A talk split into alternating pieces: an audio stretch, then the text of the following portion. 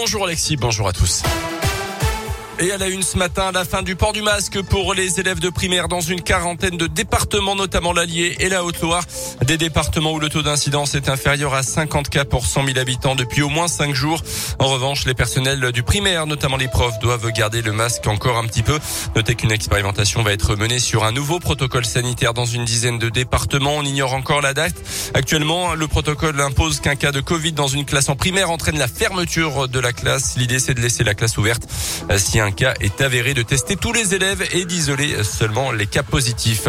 Il se met au volant d'une voiture de police en intervention. Une scène pas banale hier matin dans les rues de Clermont alors que les agents intervenaient sur un accident. Une voiture qui a percuté un poteau électrique et son conducteur a pris la fuite.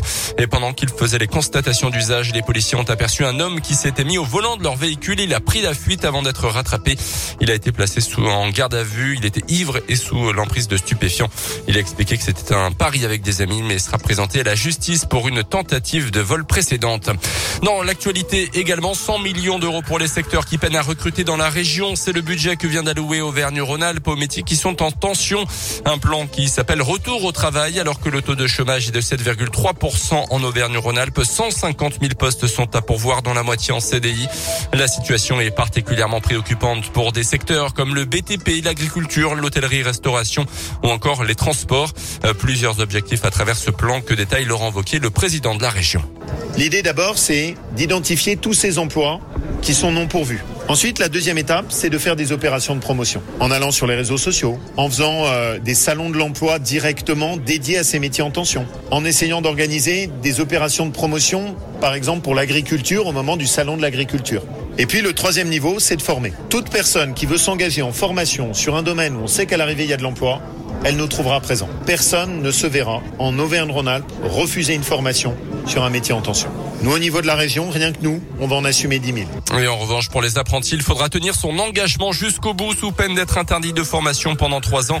Laurent Wauquiez souhaite même expérimenter un nouveau modèle où la personne qui abandonnerait sa formation soit quand même obligée de la rembourser. Dans l'actu également, la mort de, de Bernard Tapie hier à l'âge de 80, de 78 ans, pardon, l'homme aux mille vies, tour à tour entrepreneur, homme d'affaires, patron de club de foot, ministre ou encore acteur, souffrait d'un cancer depuis plusieurs années. Il y aura des hommages cette semaine, une messe à Paris mercredi, une chapelle ardente au stade Vélodrome de Marseille jeudi et ses obsèques vendredi dans la cité phocéenne. Dans l'actu aussi, ces tensions entre la France et l'Algérie après des propos d'Emmanuel Macron jugés irresponsables par Alger. Après avoir rappelé leur ambassadeur samedi, les autorités algériennes ont interdit avions militaires français de survoler leur territoire. Emmanuel Macron avait expliqué ce week-end que l'Algérie s'était construite après l'indépendance sur un système politico-militaire. Les sports avec le foot, pas de vainqueur hier dans le derby de la 9 journée de Ligue 1 entre Saint-Etienne et Lyon. Les Lyonnais qui avaient ouvert le score avant que Casery pour Saint-Etienne n'égalise dans le temps additionnel. Lyon est dixième, la SS reste à la dernière place du classement. À partout, c'est aussi le score entre le Clermont Foot et Lorient. Et puis en cyclisme, un Italien s'impose dans l'enfer du Nord hier. Sonny Colbrelli a remporté la 118e édition de Paris-Roubaix dans des conditions euh, complètement dantesques à base de pluie et de boue. Le premier français Christophe Laporte est sixième au classement général.